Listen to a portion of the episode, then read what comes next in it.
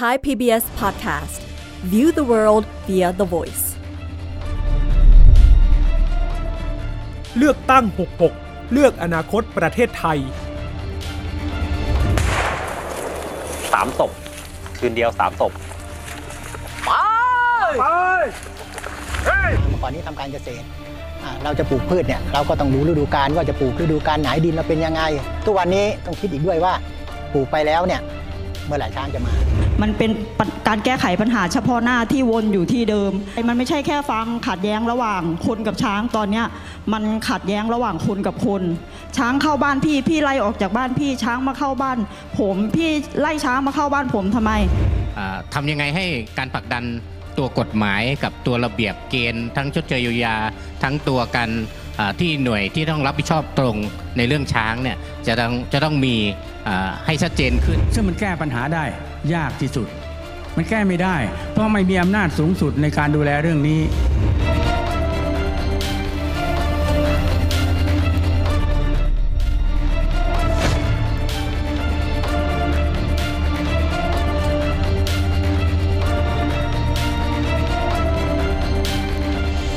สวัสดีครับ สวัสดีค่ะ ต้อนรับเข้าสู่เลือกตั้ง 66 เลือกอนาคตประเทศไทยครับ เวทีสื่อสารแง่มุมการเมืองติดอาวุธให้กับพวกเรา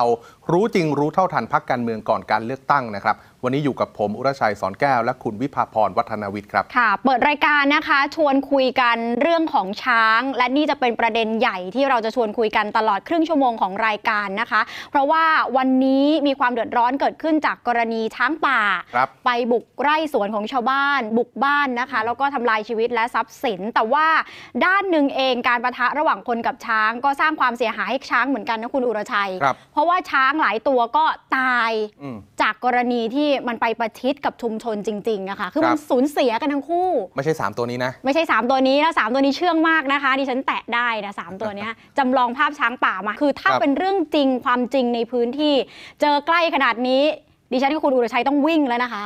วิ่งแล้วมีคำถามแบบนี้ คุณอุรชัยคุณวิภาพรนี่รายการเลือกตั้ง 66 คุณมาคุยอะไรเรื่องช้างทำไมเราต้องคุยเรื่องช้างก่อนการเลือกตั้งแหมก็อย่างที่ดิฉันเกริ่นว่ามันสร้างความสูญเสียในหลายมิติทั้งต่อคนต่อทรัพย์สินและต่อช้างเองด้วย รักษาสิทธิ์ช้างให้อยู่ได้อย่างไร คนอยู่ได้อย่างไร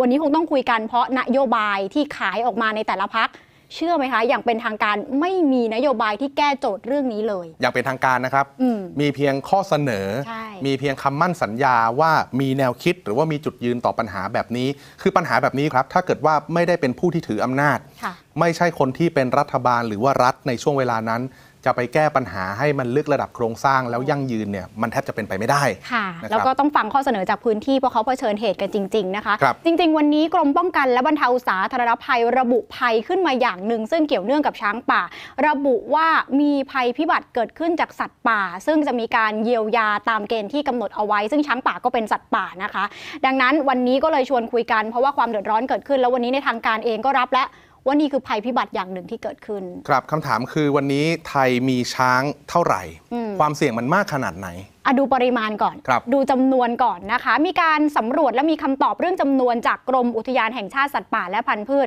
เขาสำรวจไว้นานแล้วค่ะ พบว่าช้างป่าในประเทศไทยกระจายตัวอยู่ในพื้นที่ป่าอนุรักษ์ 16 กลุ่มทั่วประเทศไทย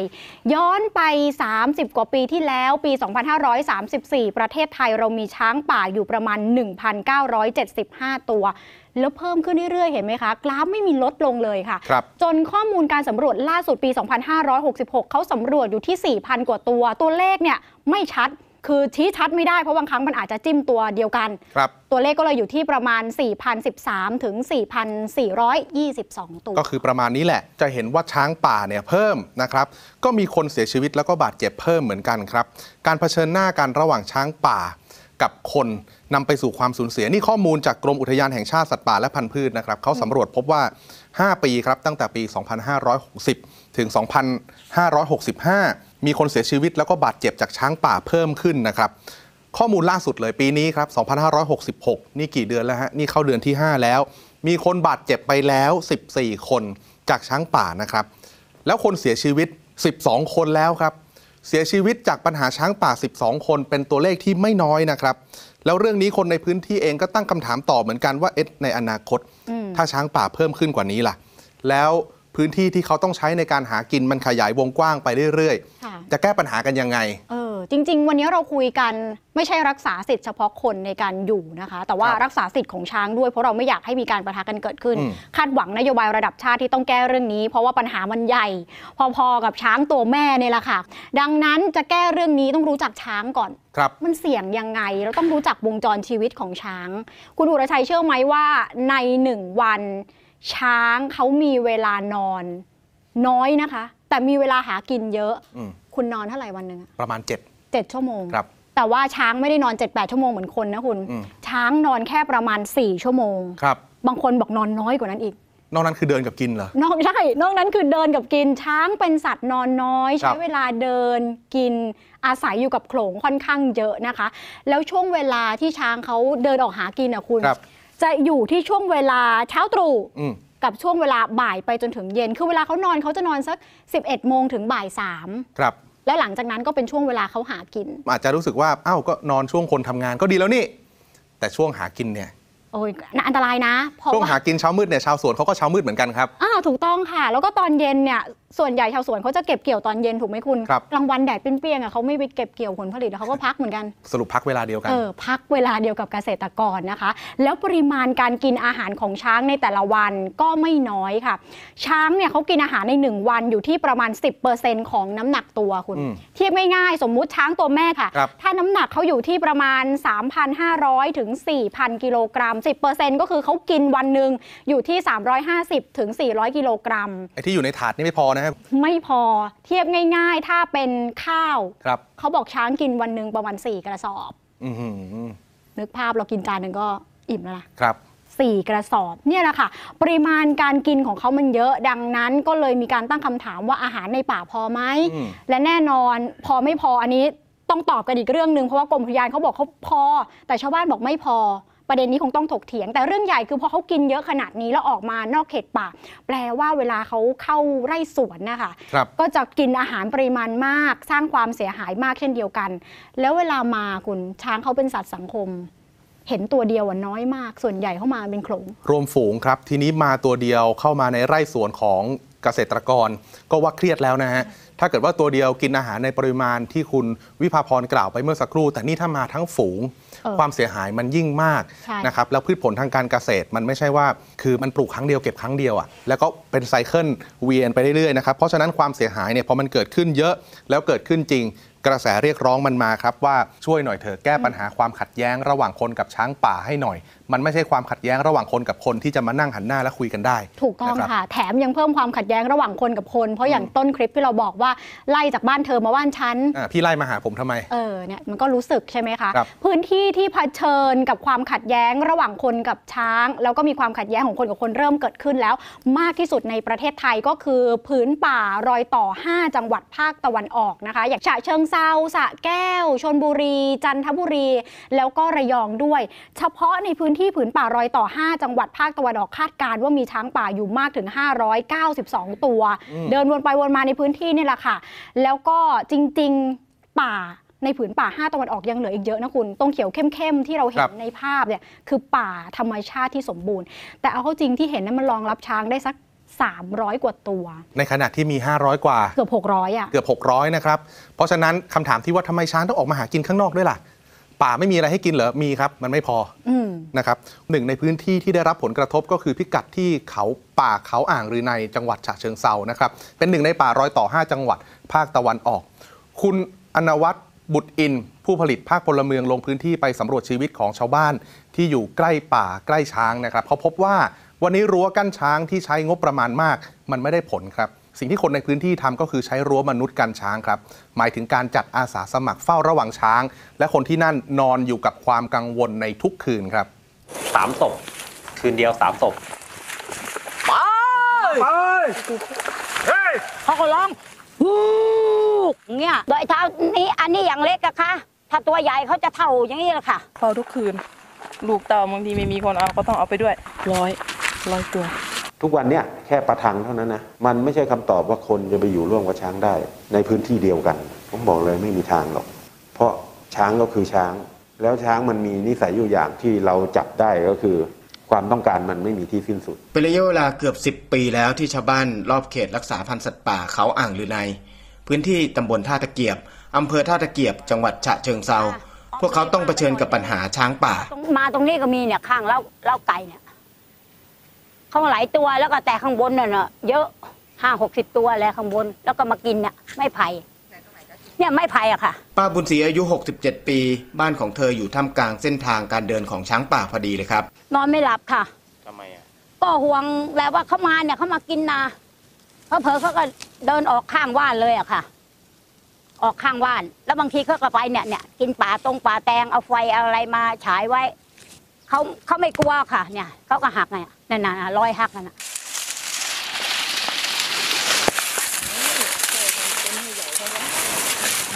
จากหมู่บ้านหนองปลือกันยางอำเภอท่าตะเกียบ ช้างป่าอีกประมาณ 100 ตัว เดินหาอาหารนอกเขตป่าออกไปไกล ถึงพื้นที่ตำบลทุ่งพระยาอำเภอสนามชัยเขตจังหวัดฉะเชิงเซาระยะทางห่างกันกว่า 40 กิโลเมตร ที่ตำบลทุ่งพระยา วิมวิภากับสามี เธอต้องกระเตงลูกน้อยสองคน สร้างแคมป์กลางไร่อ้อย เพื่อจะได้เร่งตัดอ้อยให้ทันก่อนช้างเข้ามากิน เฝ้าเฝ้าทุกคืน ลูกเต่าบางทีไม่มีคนเอาก็ต้องเอาไปด้วย เล็กๆน้อยเคยมันลงเยอะสุดประมาณกี่ตัวๆร้อยร้อยตัวได้ เป็นร้อยตัวเลยเหรอได้เป็นร้อยร้อยเลยแหละ มันเข้ามายังไงครับ ลักษณะการเข้ากินตรงไหนยังไง ข้างๆ หรือว่าตรงกลาง กลางเลย ก็เรื่องโรงน้ำตาลที่เขาว่าเขาให้ถ่ายรูปให้เห็นช้าง แล้วเราจะทำยังไงให้เห็นช้างนอกจากเราจะซื้อซื้อโดรนมา มาถ่ายเพราะเขาอยู่กลางป่าอ้อยอะวิมิพาทำเกษตรแบบพันธสัญญา ต้องมีอ้อยส่งให้กับโรงงานตามที่ตกลงเอาไว้ แต่ระยะเวลาหลายปีที่ผ่านมา ปัญหาช้างป่าทำให้เธอไม่สามารถส่งอ้อยให้กับโรงงานได้ เพราะเราลงทุนเยอะเนาะอ้อยอะพูดถึงเรื่องความลงทุนเรื่องทุกอย่างมันเยอะกว่ามันสำปะหลัง มันเสียหายอะหลักล้านได้อะล้านแหละ แล้วมันก็เลยมันเป็นพันธสัญญาเนาะมันก็เลยสะสมขึ้นสะสมขึ้น แล้วมันตกปีที่ว่าอ้อยราคาตกต่ำด้วย ลงทุนเยอะแต่อ้อยตกต่ำมันก็เลยติดหนี้เยอะไปหน่อยรั้วกันช้างที่สร้างเพื่อแก้ปัญหาช้างป่า เมื่อราวๆห้าปีก่อน โดยรูปแบบตะแกรงเหล็ก ถูกช้างป่าทำลายออกมา หาอาหารนอกผืนป่านานแล้วครับ ต่อไปทำการเกษตรหรือว่ากรีดยางอาจจะยากขึ้นเพ ราะช้างก็เพิ่มจำนวนประชากรขึ้นทุกวันเนาะมีแนวคิดว่าเราต้องอยู่กับช้างให้ได้ อยู่ร่วมกัน แต่ไม่ได้อยู่ด้วยกันนะครับ อยู่ร่วมกันก็คือทำกิจกรรมเพื่อหารายได้กับประชาชนให้กับชาวบ้านของเราให้ได้ ก็คือจัดเป็นการท่องเที่ยว เชิงอนุรักษ์เพื่อให้ช่วยผลักดันช้างทัวร์จัดเป็นอะไรก็ได้ เหมือนสร้างสร้างจิตอาสาเพิ่มมาช่วยเราผลักดันช้างปัญหาคนกับสัตว์ป่านอกรั้วคอนกรีตที่กั้นระหว่างแนวเขตอนุรักษ์กับชุมชน ในพื้นที่ป่าภาคตะวันออก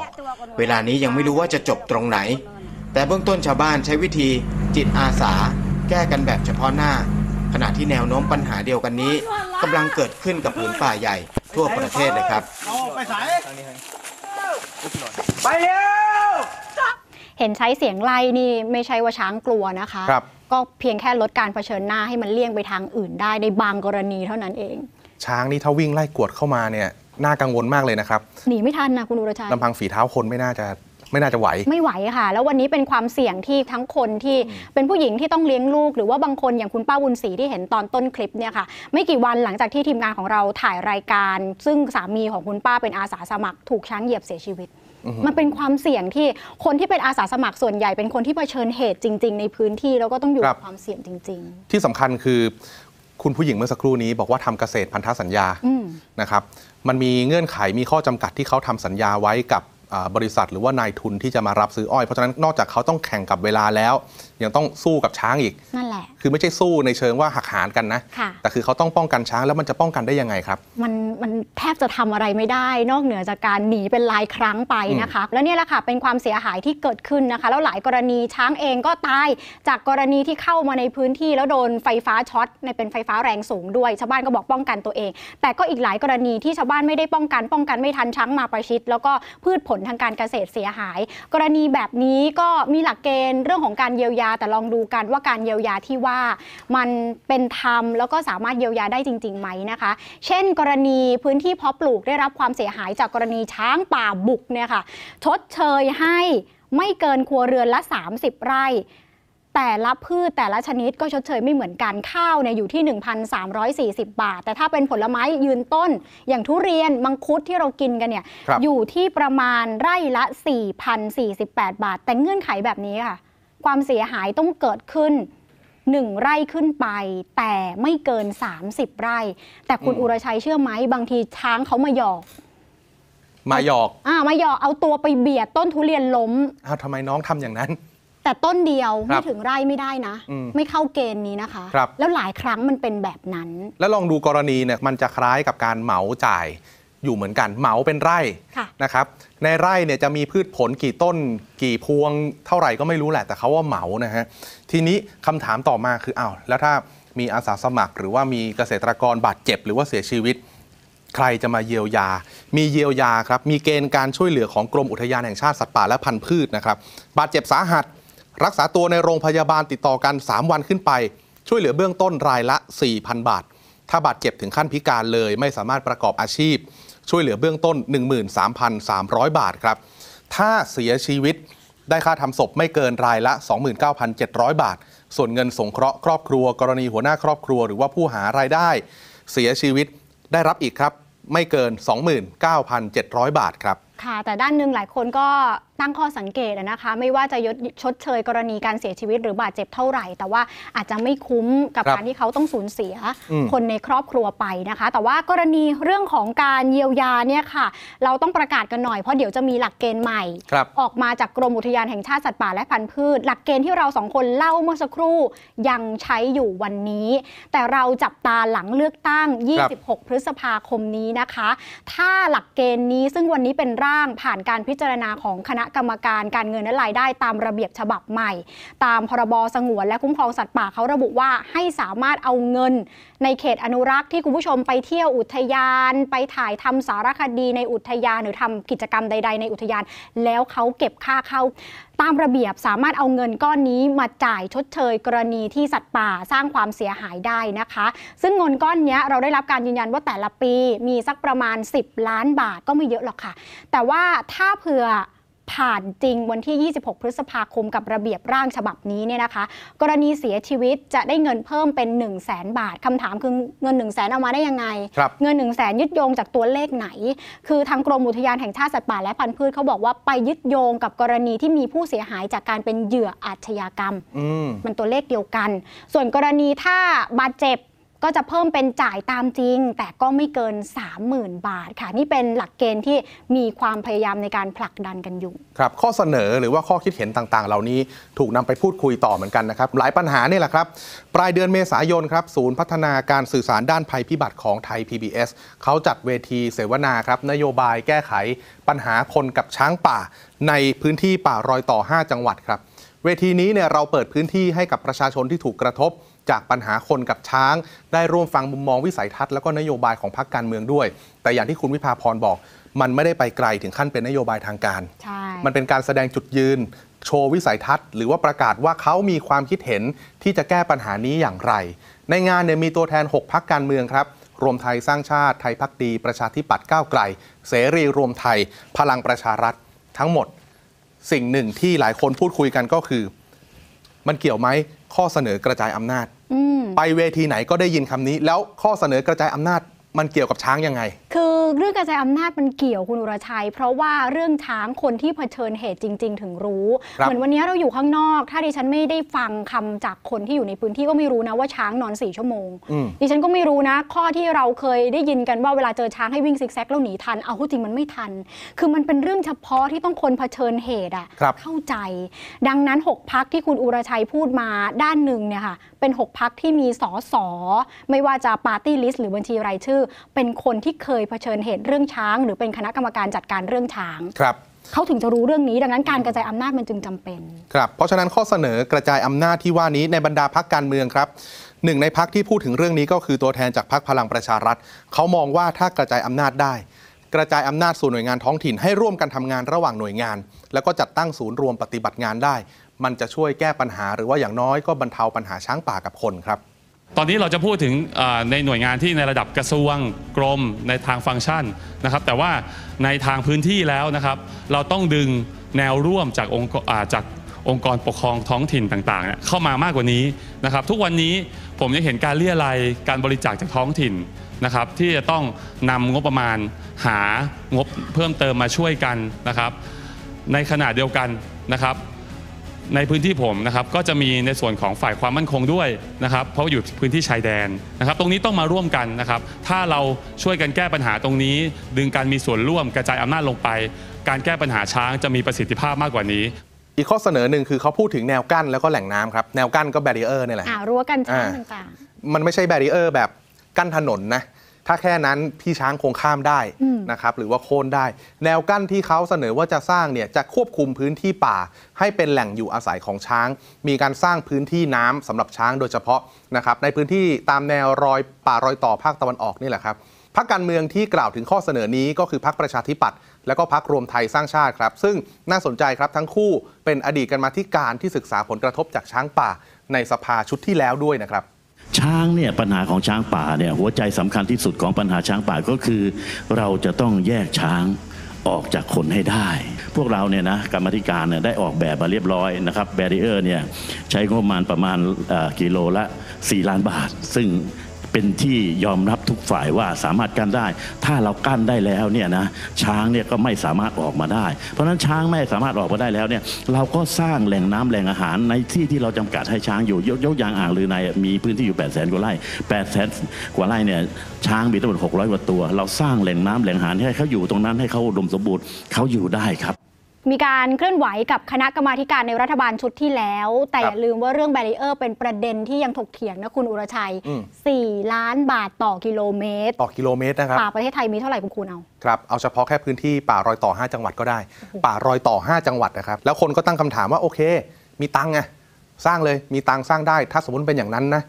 แล้วกว่าจะสร้างเสร็จอะ ค่ะ กว่าจะสร้างเสร็จช้างเขาเดินไปไหนตอนไหน อืม แล้วก็อาจจะเดินไปประทะใกล้ชิดกับชุมชนและผู้คนนะคะ โจทย์นี้ก็เลยมีข้อเสนอทางออกจากตัวแทนของพรรคประชาธิปัตย์ค่ะ